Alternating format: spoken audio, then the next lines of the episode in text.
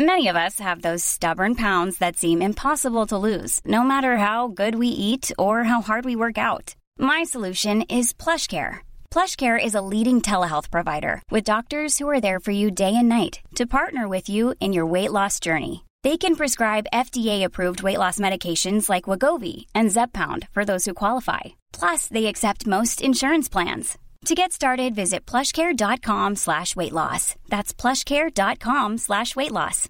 This is Paige, the co-host of Giggly Squad, and I want to tell you about a company that I've been loving, Olive and June. Olive and June gives you everything that you need for a salon quality manicure in one box. And if you break it down, it really comes out to $2 a manicure, which is absolutely insane. It's also so easy to get salon worthy nails at home with Olive and June. The difference between how your nails used to look when you did them yourself and now with the Mani system is a complete game changer. The best thing about Olive and June too is it's a quick dry. Dries in about one minute, lasts for five days, and full coverage in up to one to two coats. Visit oliveandjune.com slash perfect Mani 20 for 20% off your first system. That's oliveandjune.com slash perfect Mani 20 for 20% off your first system. This is Paul Hawksby. And Andy Jacobs. And welcome uh, once again to the H&J Daily, some of the best bits of this afternoon's show. Uh, Sanjeev Bhaskar popped in, uh, actor, Liverpool fan. Yeah. He's in a new film called Yeah, good to see Yesterday. I'm sure you've heard about. He was on good form. Um, we're also joined by Jonathan Vaughters, who is a, uh, a cycling team manager, former tour cyclist, and a teammate of Lance Armstrong's, and took us back to the dark days of doping and was uh, fascinating on the subject, wasn't he? That's a bit of alliteration there. Yeah, dark days. Of, wait, wait, dark wait. days the of dark dope. days Yeah, of there's a bit dope. of Alan Whicker there. Yeah, completely unintentional. None of this is written down. Otherwise, it'd be a lot better than this. Uh, and we had a bit of a chat, didn't we? We talked about various Covered things. quite a lot of ground. We found out what you like to eat, amongst other things, and, and plan to replace you with a cyborg, not a sideboard. Yeah, maybe we could add that bit into Wouldn't it. be any different. No, it's true. Uh, here it all is. Thank you.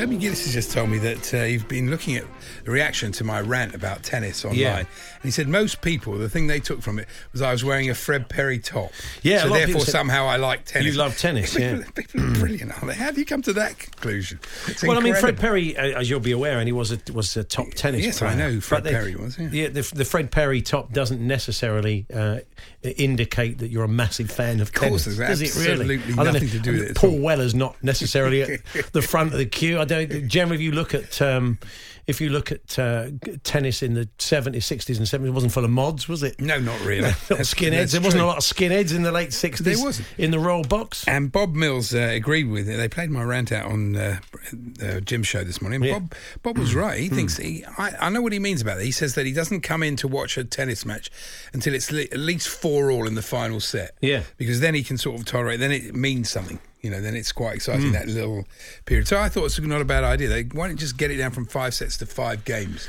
The whole thing will be over in about two days. Yeah, I've just been listening to this. Uh, Malcolm Gladwell does these very interesting revisionist history podcasts, and he's been doing one recently. With, there's some chess talk in it, and within it, they're talking about. So you don't listen to the two mics.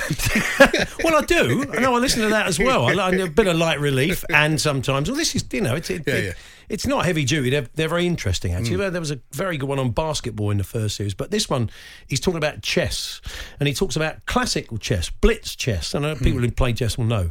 And there is another version whose name I can't remember, but I think it's Magnus Carlsen who is the best in the world. Mm. I think he's number one at blitz chess. He's number one at kind of classical chess, where you have that little bit more time. Blitz chess, you have to make moves very, very Yeah, yeah, quickly. it's like 20, Yeah, of course. But they've even got a, a less than 2020. They've got a, they've got a thing that you have to basically finish. uh, the game lasts a minute.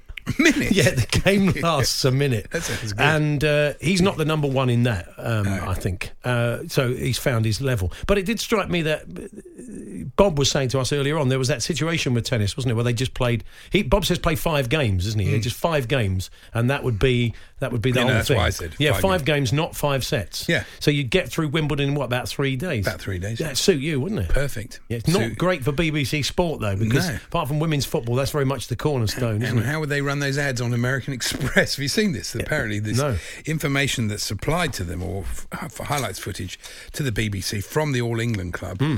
can, is a is a deal with American Express. So they're having to put out Wow. run it on BBC. So it's like a nice free ad for them. But there you Right, go. okay. Unsold strawberries. That'll do nicely. Says Andrew Dillon in his column. It's a very good column, actually. Unsold strawberries do not go to waste after the championship. The leftover The moose eats them. no. okay. The leftover fruits are squished on site and made into jam. Yeah. What about unsold jam? Go. That's a problem?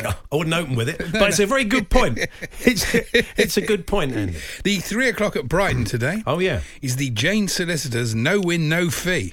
Is that the race or the case? Couldn't work that That's out. great, isn't it? It's a, the romance of uh, of racing. It's a beautiful thing. We've got a late guest. Oh, blimey, the microphone's broken again. Honestly, So excited you thought you punched the microphone. um, Julius Francis. I was hoping he was going to punch you. That was fa- you. Well, I mean, I don't. I you, wasn't. you don't mean it. He doesn't mean it, John. I think, were you in the studio when it happened? You- I think Andy. First, he got quite close to you, and then he you said, "Who are you?" He said, "No, he didn't say who are you." He said, uh, uh, "Who? Are, what do you do here?" He was just being friendly, like you know when the Queen says, "What do you do?" He was just being friendly. him I was the And I saw the old shoulder turn. I thought, "Boy, he's gonna. He's got a little right cross coming in the minute on a bloke who's been in with I'm Tyson." going to hit Julius Francis, am I? You don't mean it, Andy, but you. Can, I just wanted him to sing "Wonderful World." Yeah, Tremendous. Yeah, you- was, yeah. So Anyway, Gazza, he wants talking of boxing. Mm-hmm. He wants to challenge Snoop Dogg. You've seen they've had a sort of bit of a sort of spat on, on social media. I did see that. Yeah. Yeah. so now Gazza said, "I want to challenge him to a boxing fight." Yeah. but I think Snoop would drop him like he's hot. Oh, come on. Thank you very much. T- sensational knowledge of the music uh, the kids were listening to about 10 years ago. But it's good, though. It's good. Not too bad, It's is good. it It's really? pretty Yeah. good. Yeah, I know you're a big fan of that. I got in your car once, and you had a bit of uh, Snoop playing. So we got the old windows down, the old heads were bobbing. We looked pathetic. No, we didn't do that. I promise you, we didn't. Promise. Uh, anyway, uh, what we You're happy to get out of the car alive. Yeah, what that's what. Mr. Magoo. Mr. Magoo followed with Snoop Dogg. He's not the greatest driver in the world, possibly the worst. I don't know if Paddy uh, McGuinness is listening this afternoon, but if you, you're ever going to do a feature in Did Top you feel Gear, worse the world's worst driving with me or driving with our mate Dave Tully at Cheltenham? No, no, look, When he uh, drove at about a thousand miles He flies quickly, but the man's a pilot. He flies, you know, the biggest jets in the world. So I felt very safe with him. My, he, I told you, my old next door neighbour was a uh, was a pursuit driver in the police years ago, and he drove like that. Yeah. He drove like he was somebody just done a bank job. But I always felt he was in control. Yeah, was bit in like control. Dave, you know, he di- drives quick, Oh, he no, drives was on the brakes control, a bit, but he's always in control. Whereas you, Andy, Yeah. you're, you know, you nearly killed me and Frank I'm, Skinner. I'm not as bad as Lewis story. Warnock we had in Russia. No, he was- he was a special bad. case. And when Anyway. he, when he parked at an angle on the hard shoulder. Yeah, and then you had to get out on the roadside when the traffic was down about 70 mile an hour. That was very funny. Marvellous. The Hawksby and Jacobs Daily Podcast from Talksport.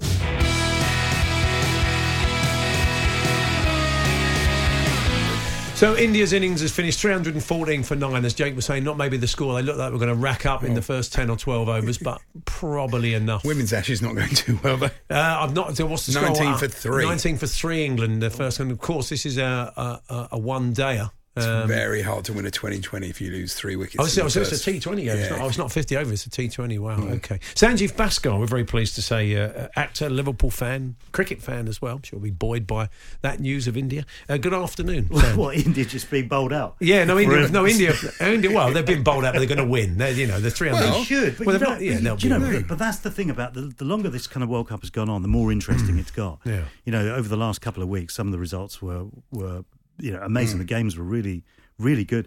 Afghanistan, I mean, they haven't been far off it. Yeah, you know, I mean, they've become the whipping boys of the group, but they've not been far off it at times. No, it's true. It's it, it's it's been a good World Cup so far. But I would think. I mean, you, you, I mean, I know they've got some weapons, uh, but you would expect India to win this. Their bowlers you are would, doing enough, yeah, wouldn't you? yeah. Edgbaston, you would think.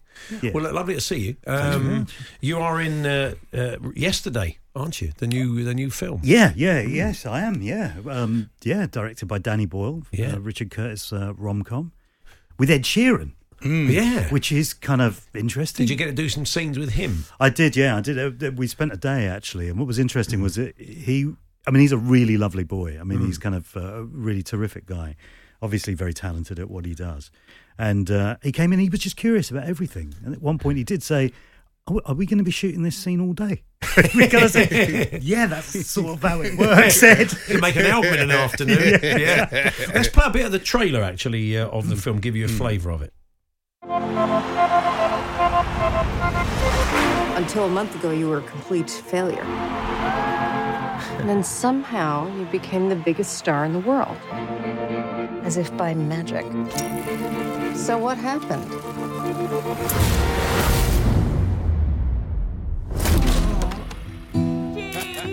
Yesterday. All my troubles seem so far away. Oh, I believe in yesterday. When did you write that? I didn't write it. Paul McCartney wrote it. The Beatles. Who? So there we are. You you kind of get the idea with that, as Harry Hill would say, because uh, that is it. You know, he wakes up one morning and no one remembers the Beatles. He's the only one that remembers them. Uh, yeah, and, and It's good that he can remember all the lyrics. well, actually, there's a very funny scene in the film where he's desperately trying to remember the lyrics to Eleanor Rigby. Oh, really? And not quite getting. He's convinced that somebody's darning their socks. Himesh Patel plays the uh, the lead role, doesn't he? Yeah, he's it's just- very good. Who was in EastEnders? Was great in EastEnders. He was actually, Tamwar yeah. in EastEnders, Yeah. and this is his kind of big screen debut, and he's he's phenomenal in it. And he's throughout the film. I mean, the finished film, he's he's singing live in it. And Yeah. so uh, there's a scene that we did in uh, Gorleston um, uh, on the beach.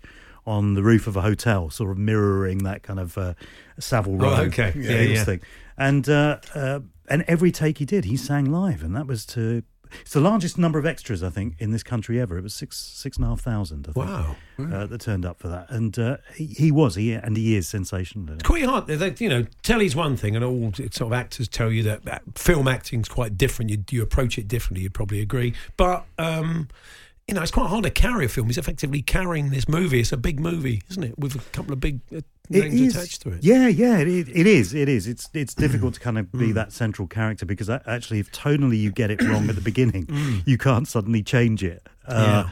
With telly, eh, episodic telly, you can you can get away with it because you know three or four episodes down, you can sort of alter your performance a bit. But in a film, people just go. What happened to him? That's not explained. He's kind of like he was all he's all heroic now. Are you, are you his dad? I'm his dad. yeah? Me, and- me and Meera plays parents. Oh, for, so that's, yeah. that's that's good, isn't it? That's so good. you got to go to work with the missus. We um, did. And she played your missus. Yeah, and we hadn't worked together for quite some time. And the weird thing was that, you know, we're in this scene playing these characters, and uh, then there's a break, and then you know one of us turn around and go, "Is have you?" Have you done an Ocado delivery?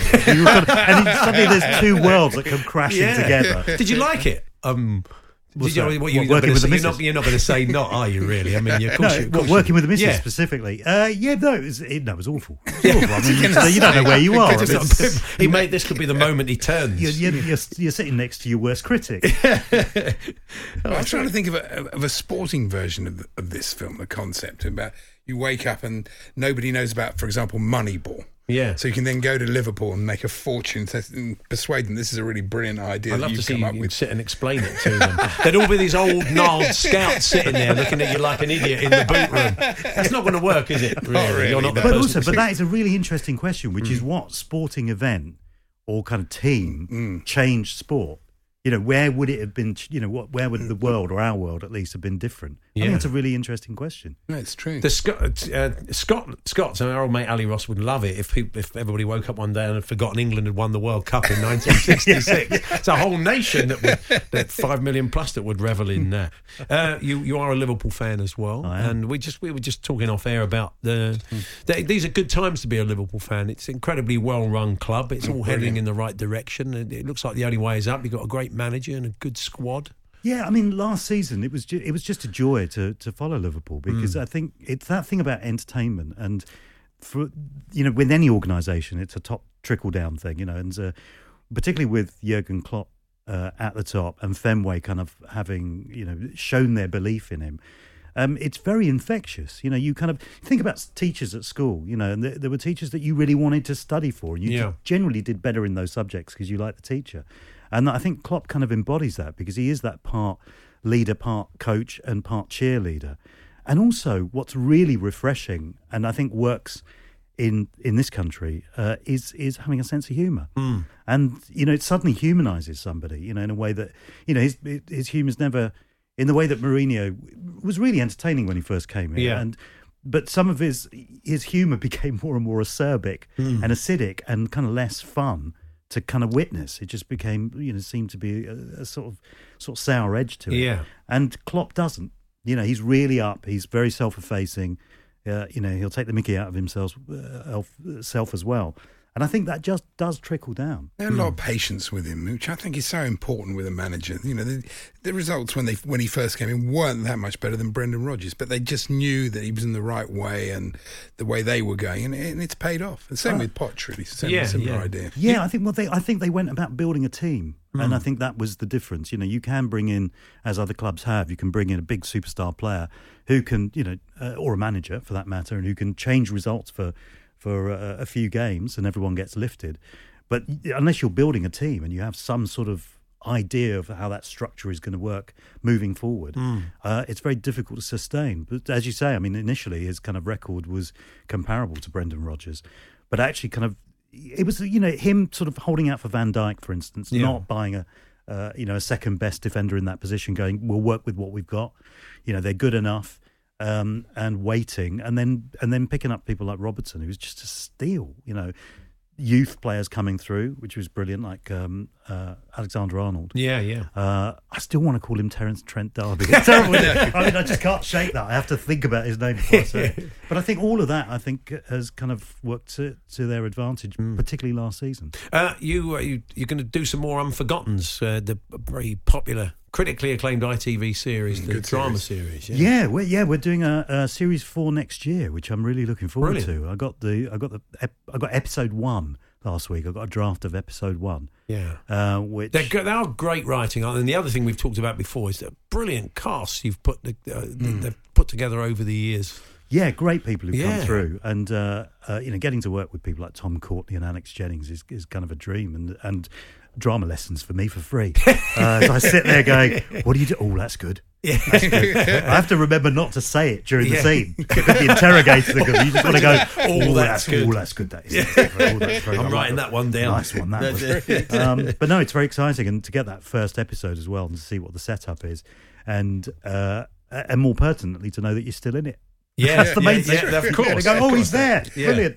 Excellent. Well, look, uh, good to see you, Sanjeev. Thanks very much for Thank coming you. in. Yeah, lovely to see Yesterday is at all good cinemas now, and it's doing uh, very good business uh, already. And it's going to uh, it's going to be a stage musical. You know it, of course. Once you've got round uh, chatting to the Beatles, it, it's it's just made for it. But uh, is it has it made you revisit the Beatles songs? Uh, I've never University? needed to revisit them. Yeah. Their favourite band ever. Oh, Uh, okay. You know, and I think they, they are phenomenal and will remain phenomenal. Yeah. You, know. Absolutely. Good to see you. You too. Thanks very much for coming in. The Hawksby and Jacobs Daily Podcast. Ryan Reynolds here from Mint Mobile. With the price of just about everything going up during inflation, we thought we'd bring our prices down. So to help us, we brought in a reverse auctioneer, which is apparently a thing. Mint Mobile unlimited premium wireless. Ready to get 30, 30, bit to get 30, bit to get 20, 20, 20, bit to get 20, 20, bit to get 15, 15, 15, 15 just 15 bucks a month. So, Give it a try at mintmobile.com slash switch. $45 upfront for three months plus taxes and fees. Promo rate for new customers for limited time. Unlimited more than 40 gigabytes per month. Slows. Full terms at mintmobile.com. Hey, it's Paige DeSorbo from Giggly Squad. High quality fashion without the price tag. Say hello to Quince.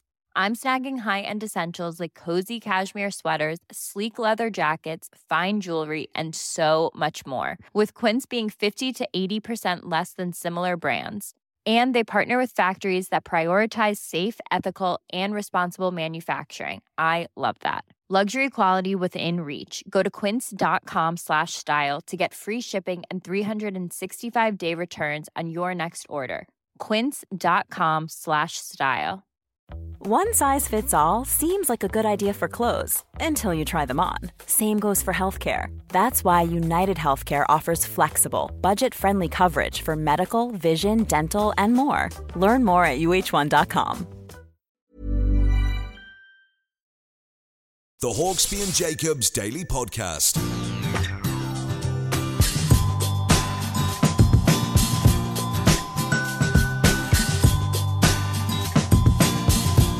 Andy Jacobs uh, here on Talk Sport. The weak bladder of Andy Jacobs alongside me, rushing back, rushing back from Too the much lab. information. You forgot what time. You forgot what time it was, didn't you? No, I, I yeah, just you don't really know the details. I didn't go at two o'clock. It was a disaster. Okay, So you, there you go. You have to go. I mean, you're a creature, very much a creature of habit, Well, am, aren't yeah, you? You have to go much, at yeah. certain times of the day. Hmm. I'm going to take you through a list of the ten uh, foods that Brits dislike. Yeah, I saw this. I've yeah. got a feeling that um, that you're going to quite like most of them, but let's find out. Okay. Uh, olives. Love olives. Love olives, yeah. Gherkins. Only a certain type. Yeah, I don't mind Only a a certain type of olive. What do you mean? Well, I don't like all those flavoured olives and all that. I like their olives. They make olive bog oil. standard. The You like Italian. pitted or non-pitted? no, you got like no spitting stones have- across the room. They've got to have stones in them. Yeah. Okay, you got to have stones in. Them. Okay, Yeah. right, right, fair enough.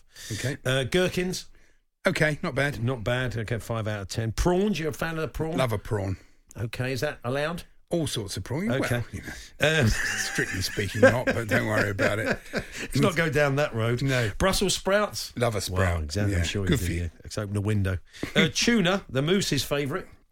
No thanks. No, you're not tuna fan. No, I don't mind a sushi tuna, Oh yeah, and. I don't mind tuna tartare. Here he goes. What about on I top? like what about on tuna. top of a pizza or warmed up in the Oh, office no. microwave like the moose? no, vile. Um, mushrooms, Yeah, I couldn't understand why mushrooms. They're such a anonymous texture. People don't like them for texture. Oh, is it? Is that what they don't like? Yeah, oh, I meant that, like yeah. a mushroom, but there's, there's Son's nothing girlfriend much not a fan. Tech bit slimy. Oh, are they? Yeah, okay. that's what I got. raisins. Why not? Yeah, Good I mean, I how can you feel strongly about that? It's sweet. Uh, Nice. Other fish. Other fish is a category here, apart from tuna. Mm, I'm You're not, a big fish fan. I'm not a big fish fan. No. Okay. Uh, um, I thought it, uh, when I first read it, I thought we said otter fish. I thought, well, otter isn't a fish to start with, and who eats otter No, apart from the moose? Um, chicken on the bone. You quite like? Do you like? You like? You No, like the old Henry VIII situation, as Glenn people- would call it? Why do people? Is it because they can't be bothered to take it off the bone and eat it? They'd rather have a fillet.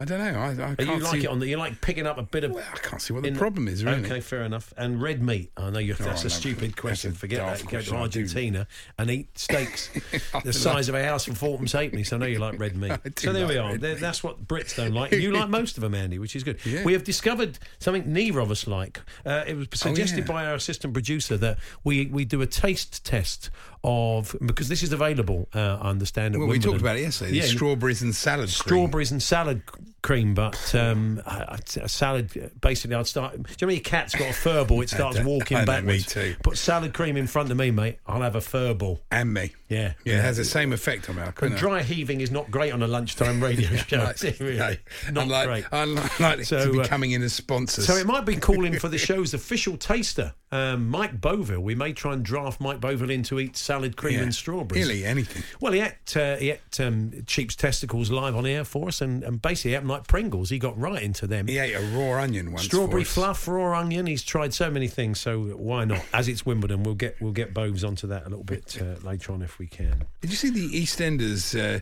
Supremo, the boss of the show, Oh, yeah. has blamed the Women's World Cup uh, scheduling for, for the ratings drop? Hmm. yeah, it's nothing to do with it being unrealistic, shouty nonsense. Well, that's a very personal view. Oh, I- I- it's been a long time since it's At been which point I good. say, unrealistic, shouty nonsense. duff, duff, duff. Yeah, yeah. You know, that's a ludicrous thing to do. You know, it's not it's not down to the Women's World Cup, is it? Well, I don't know. Uh, Duke of Kent, he went to Wimbledon. Of course Did he? he? did. Well, he's the president of the All England Club. It's his cup final. It's the only thing he does all year, I Yeah, think. good gig that, isn't it? Front row. That's true, really. Idris Elba said he could have played for Arsenal. Hmm. Surely Watford is Luther Blissett. Not really.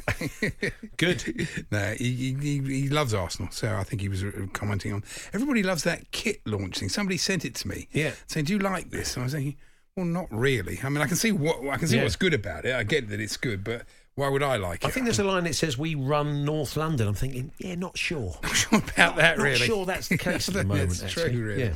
And we're coming up to the um, quite soon, actually, on Thursday, the Coney Island, your, one of your favourite sporting events. Oh, yeah, July the Coney 4th. Island hot dog eating competition. Uh, Joey Chestnut, I expect, will probably win it. And uh, This is yeah. They do they do the wings. They do the hot dogs. Um, I, I, I hope to get there one year. I keep it's on the yeah, bucket it's list. on ESPN. Yeah, they show they an hour's show it, they yeah. show an hour's highlight show normally of, of the best of the competitive eating. Sonia the Black Widow Thomas. They do it and they treat it like sport. Of course they do it. They yeah. do it Well, brilliantly. it is sport. That's why. Well, it's revolting, is what it is. But the, I, I'd like to see Joey Chestnut tackle this one. It's uh, a Guinness World Record. Feltman's of Coney Island, uh, Nathan's big rivals. Yeah. obviously, have made the five foot long by two foot wide wiener It's a hot dog You for are. you. exactly. Yeah. That's about right, actually, size wise. Sitting on a five foot bun Yeah. and hope to have it certified as the world's largest. So there you go. I'm hoping to have you certified as well. Probably will be. Uh, did many people buy that? That thing that was two foot long, 24 quid, two foot long at the baseball No at, uh, idea, really. at the London Stadium the other Yeah, day. I think the baseball was a success, wasn't it? It was, Tony yeah. Evans writing about it. In I the- saw uh, on our um, at the office. I saw a f- a few kind of Americans, obviously with Yankees hats on and Yeah. and t-shirts from the event. So obviously a, a bunch of people have decided to sort of make a week of it and Who make a holiday saying of that it. Aaron Judge was out out and about in, in London. He saw somebody wearing a Yankees cap and went up to them and assumed that they'd know who he was because he doesn't realise that, that It's a fashion accessory. It's a fashion accessory. Has Yeah. been for a long time. Well, yeah, did you see this story as well? Um, uh, uh, Harry and Meghan went along to the game, Hmm. and I didn't know this, but uh, Meghan is a distant cousin of Mookie Betts. Oh, I didn't know. Red know Sox that. player. you didn't know that, okay. yeah. They have said that they had they they hugged it out. The pair of Oh, them. They're- nice, they're- isn't it? obviously, this story has, has, has come up from somebody looking into the ancestry of Eva Mookie Betts. Oh, Well, he was, he was one of the Red Sox top players, by the way, and uh, and Meghan. Pair said to share ancestry dating back 150 years years to America's deep south, according to a US genealogist. And they obviously both bought into it. Their their origins can be traced back to uh, Alabama relatives. The 1870 federal consensus reportedly shows Joseph Betts. Mookie's great great grandfather and Jacob Betts is the great great great grandfather of Meghan. All bets are off. That's when they go on holiday. All, all bets are off. That's his holiday show. yeah, that's his holiday show. It's brilliant. yeah. Ridiculous. Uh, Brenda Titterton, who often writes to the Sun. That's her I name. remember. She was in a Carry On film once, surely, was, yeah. played by Joan Sims. Honestly, people are funny. She writes, "Well done, Jonny Bairstow, on your century against India in the cricket's World Cup. In cricket's World Cup, Yeah. you can put two fingers up at so-called experts like Michael Vaughan. What do you mean so-called? captain. He won the Ashes in 2005. He's not a so-called expert. He's an expert. There is a documentary this funny, I think they? this Sunday, ten o'clock this Sunday, Channel Four documentary, uh, reliving the two thousand and five Ashes. You Oh, never that'd get, be good. Never get too much of that. so No, you never I'll get tired of in. that, really. Off And- to see a cricket film tomorrow, aren't we? We are, which our yeah. producer has seen, and we'll uh, report back. Uh, called uh, The Edge, I'm, which look- looks I'm looking forward to it. sensational. Nothing to do with U2. No. And um, Strictly producers want to sign Alex Scott. I mean, she's everywhere. and She's doing really well at Yeah. the World Cup and on Sky and everything. And uh, and they wanted to be on Strictly, which will be great. Hmm. But I noticed that uh, Virgin Radio host, our own Chris Evans, has signed up, and uh, it's brilliant. And it's very nice of the BBC to give him a free advert for his Virgin show every Yeah. Saturday evening. It's perfect. Blimey, he's, got- he's some late nights and some early mornings there. Well, that's it? true, yeah. But he's, he's pretty fit, isn't he? He does a lot of running and all that, so I'm sure he'll be fine. So, um, still to come this afternoon, we've got to look at some of the transfer stories of the day, uh, including uh, Harry Maguire and one or, one or two other deals that uh, could be done. We'll be having a chat with uh, Darren Lewis, who's back tonight, of course, at 10 o'clock with Andy Goldstein in uh, Sports Bar Reflecting. Well, I hand a tin round for uh, Wilf Zaha's brother. Yeah. He seems so upset. Please, please let him join the club he supported since he was a boy. Well, it doesn't work like that. and the, the, the story is that Palace are what was the word? Are they, were they enraged? Insulted, I think. I think wasn't there was another word that was used, wasn't there? And I think thought- they laughed, didn't they? At the uh, I think they probably look. You can understand it, but you think, well, you know, how, have, have Palace over the years never offered Chesterfield, Thorpe, and Saintney for a player they knew was worth more than that? I mean, Well, probably all- all clubs do that. Arsenal are just they're chancing it. They've got no chance of getting the player for that money. It's almost like they're using the Daniel Levy playbook, and you think. Hang on, we haven't signed anybody until today for 18 months. Yeah.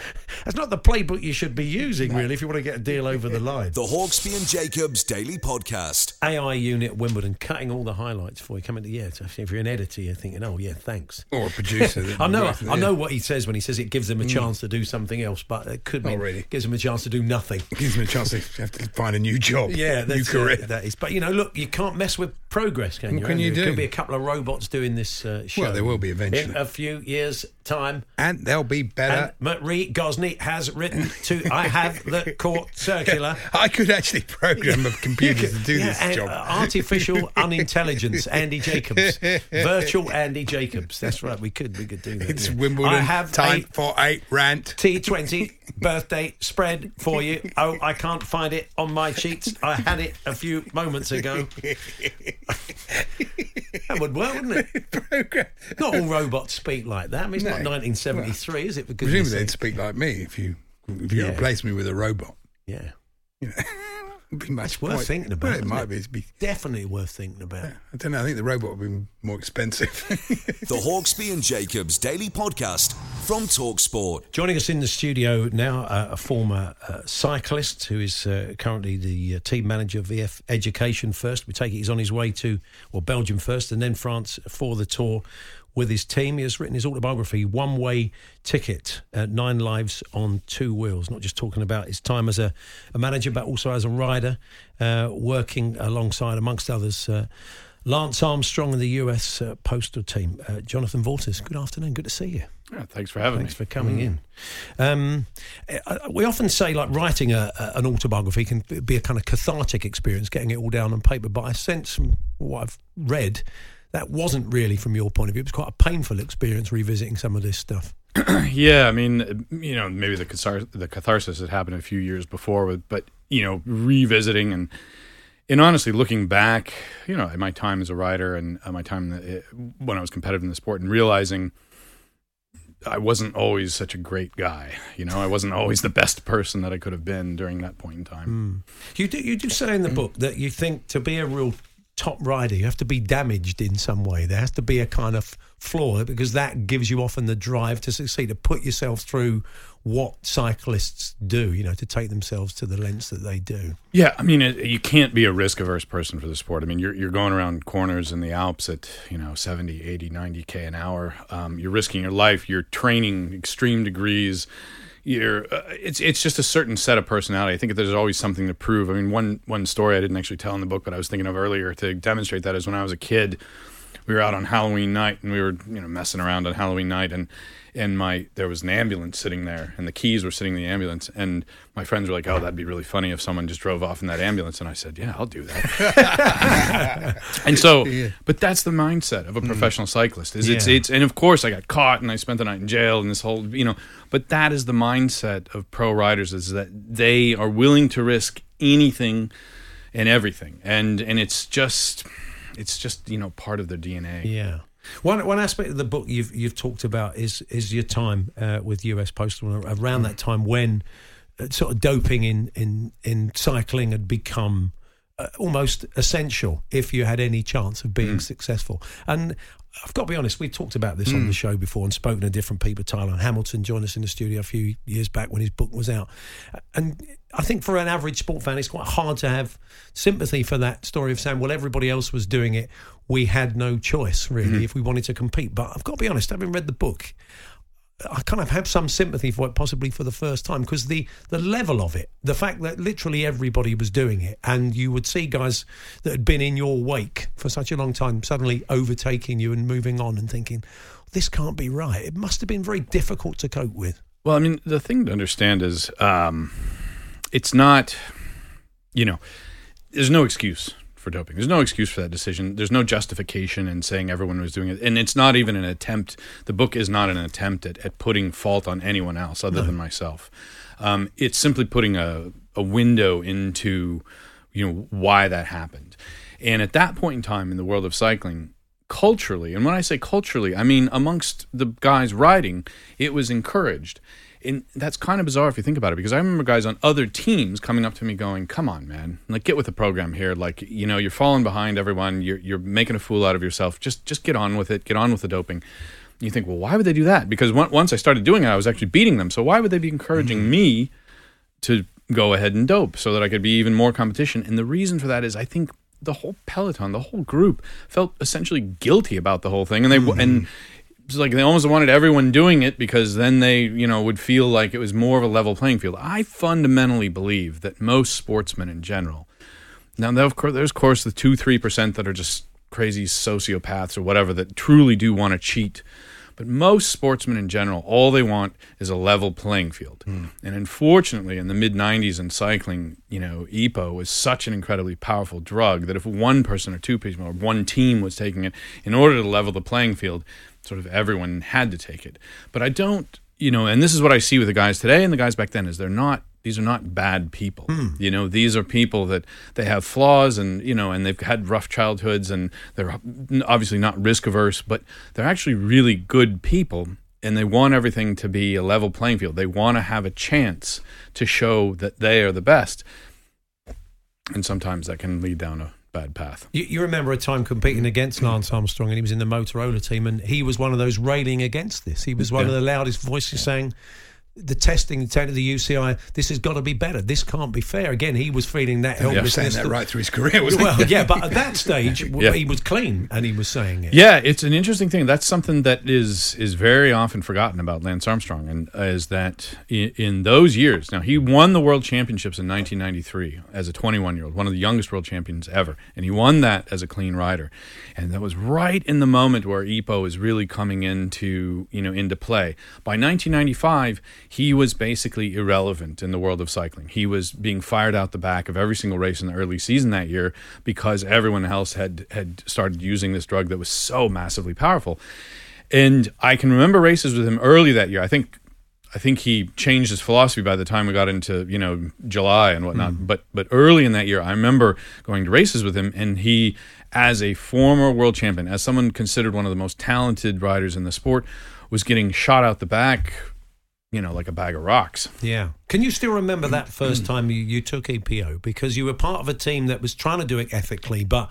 But there was- uh, well, there was other stuff that they were kind of giving you, and vitamins and Yeah. amino acids and stuff. Certain things saying, "Look, we're not doping. We're just trying to give you a bit of a competitive advantage in a world that is doping." But Hmm. In the end, the only way to do it was to dope. And as you've said, cyclists, they're not bad people. They want a level playing field. What was it like that moment when you thought, "I've crossed the kind of Rubicon"? really?" You know, it was anticlimactic. I, I I can barely even remember that moment. It was such a steady sort of grind downward, if you will, that you know the the, the culture and, and just getting just beat up in every single race you did, and and sort of being made fun of by riders around you on other teams, and that when, when that moment finally came, it wasn't a oh my god, I'm finally crossing the line. It was uh, I was almost begging to cross the line. Have there been? I don't know if there have been detrimental effects in people's health from taking EPO. I mean, has it been proved to be a dangerous thing to have done? I think uh, i if it's if the quantity is really high, then sure. But um, to put it into perspective, um, and this is just in units, and it, but I'll give you an idea. Is you know, cancer patients were typically being given in, in that sort of era when they were using EPO more readily for cancer patients, were giving being given around like twelve thousand units per week. Um, a professional cyclist would maybe be using 4,000 units per week. So the difference is is really big. Um, I, you know, I can't say for certain that there are no you know long term side effects. Um, the short term side effects, of course, if you take too much of it, is that simply your blood gets too thick and you would die. But by the time I was racing, they you know kind of figured that out, and there was enough testing to at least prevent that from happening. Um, as far as long term stuff. I don't know of anyone who's had some really bad side effects. Um, but you know, it's interesting that. Give me a call in twenty years. yeah. Uh, How much difference did it make to you as a cyclist and athlete once you you'd taken it? Once you did you notice the the Yeah, I mean for sure, it, it, it makes a difference. And, and there's some recent studies that came out that said, oh, you know, it doesn't really make a difference. Whatever that, it's, I don't, I don't know. The, the study must be flawed. Yeah. um, yeah, it is a noticeable difference. Um, it's it's a lot of the other doping elements we talk about. You know, testosterone and cortisone and, and Yeah. all this. I I don't actually know whether that stuff makes helps or doesn't. I, it, Hmm. It's it's very questionable to me. But EPO was something that um, certainly you could feel the difference um, after. You know, it takes a while. It doesn't set in immediately. It's maybe a month later you, you start to Hmm. really feel the effects. You and others decided to go public on, on your kind of doping past, and you, and you testified to uh, US anti-doping around the, the Lance Armstrong situation. Um, that must have been a very difficult a very difficult thing to do. I think a lot of people may be listening, thinking, uh, having said what you said earlier on, why didn't you turn whistleblower at that time when you were in the midst of it? Did you think people wouldn't listen, or. Yeah, I mean, especially during sort of the peak of the Armstrong era, uh, I would say cycling fans, journalists, the the world in general did not want to hear that. the governing body as well? The governing body did not want to hear that. Now, they- And now, if you in the book, it talks about my first meeting with the U.S. Anti-Doping Association, which actually was, but it was a very private meeting, and even they were a little bit sort of intimidated by what the reality was. They were like, "Oof, we don't even know how to how to start going after this." Um, but yeah, people didn't want to hear it. You know, um, the fans would sort of lynch you if you were the one that stepped forward, and, and you saw it over and over again. You would see guys who would step forward individually like Christophe Bassons is is an example, or Frankie Andreu is an example that early on they decided to step forward, and they were just demonized and and sort of kicked out of the sport, and and and um, you know. It, and it wasn't even just people inside the sport that were sort of booting them out. It the fans were they were Yeah. reviled. He was such a hero, wasn't he? Yeah. Yeah, I mean, but you know that must that must have been a frustration for you and others to to see that kind of this sort of deity. Yeah. when you all knew the truth. Um, and yeah, I, I, you kind of wonder uh, what's your relationship like with with Lance Armstrong now? I mean, we don't talk anymore. Really? No. He, I mean, bullying is another th- uh, kind of thing that comes off uh, as a bit of a theme in the book, and Hmm. and again, Tyler Hamilton told us the same thing. Yeah, he was very clear, and you've mentioned the other people that he did bully. He was a bully, wasn't he? And he was he was very he was not somebody who was prepared to come clean when the opportunity. Yeah. After all the US anti-doping stuff came to light. Yeah, I mean, people often ask me, well, why was he punished so severely, and there were so many others that, that you know that came clean about it, but they weren't given the same punishment. And the answer to that's it's, it's very simple, honestly, is that um, you know, and, and maybe this isn't exactly applied in the rules or whatever else, but the the reality of life is that you know the two reasons he was punished so severely is that he failed to ever take responsibility um, for what he had done, and he had bullied so many people, you know that then they slowly kind of absorbed that, you know, and pushed it down and kept it in their you know in their stomach for a little while, and then when the time came, you know they were they were not willing to to to give him much forgiveness. We're going to talk in a minute about the kind of the way the sport has moved on and, and your place in it now. Just one final one. It's interesting. Said it. You know, he said to Lance, "I said, have you got a message for mm. Lance Armstrong?" And he said, "Yeah, the, the truth makes you free. I'm just telling him to tell the truth." And it's interesting. It clearly hasn't because mm. he could have come back to you and others and said, "I was a bad guy then. I'm sorry. I, I you know, I was a different person." This a kind of redemption from Lance Armstrong. It doesn't sound like he's gone down that route with you or others. No, no, I, I not that I know of. I mean, I, I, I think he's probably more angry with me now than he was back then. I mean, the the yeah. That's incredible. You've been listening to the Hawksbee and Jacobs Daily Podcast. Hear the guys every weekday between 1 and 4 p.m. on Talksport. There we are. That was this afternoon's show. We return tomorrow from one. Uh, th- thanks for listening. Hi, I'm Daniel, founder of Pretty Litter. Cats and cat owners deserve better than any old fashioned litter. That's why I teamed up with scientists and veterinarians to create Pretty Litter. Its innovative crystal formula has superior odor control and weighs up to 80% less than clay litter. Pretty Litter even monitors health by changing colors to help detect early signs of potential illness. It's the world's smartest kitty litter. Go to prettylitter.com and use code ACAST for 20% off your first order and a free cat toy. Terms and conditions apply. See site for details. Even when we're on a budget, we still deserve nice things. Quince is a place to scoop up stunning high-end goods for 50 to 80% less than similar brands. They have buttery soft cashmere sweaters starting at $50, luxurious Italian leather bags, and so much more. Plus, Quince only works with factories that use safe, ethical, and responsible manufacturing. Get the high-end goods you'll love without the high price tag with Quince. Go to quince.com slash style for free shipping and 365-day returns.